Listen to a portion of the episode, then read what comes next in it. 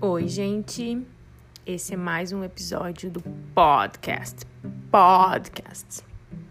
Já falei pra vocês que eu gosto de falar podcast, mas eu gosto de falar essa palavra, podcast da Gabbi.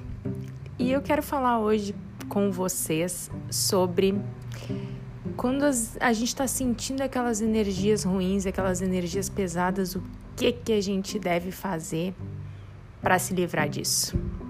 Então, vou contar para vocês, vou dar algumas dicas aqui. Quando vocês estiverem sentindo que a energia tá pesadona demais, tá ruim o negócio, tomem um banho normal, né, gente? Com sabonete, com shampoo, com condicionador, toma um banho. E depois, toma um banho de sal grosso. E depois do banho de sal grosso, sempre tomem banho com alguma erva, seja alecrim, manjericão, rosas, a erva que vocês preferirem, a arruda, aqui o sentir de vocês mandar.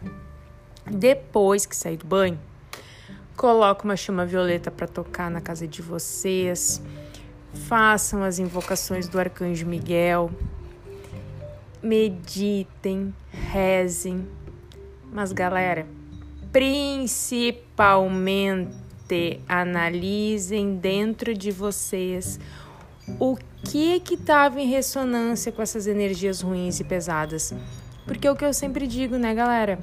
Se chegou até a gente é porque achou algo parecido dentro de nós, entendeu? A gente já tinha aquela energia ruim, aquela energia pesada dentro da gente.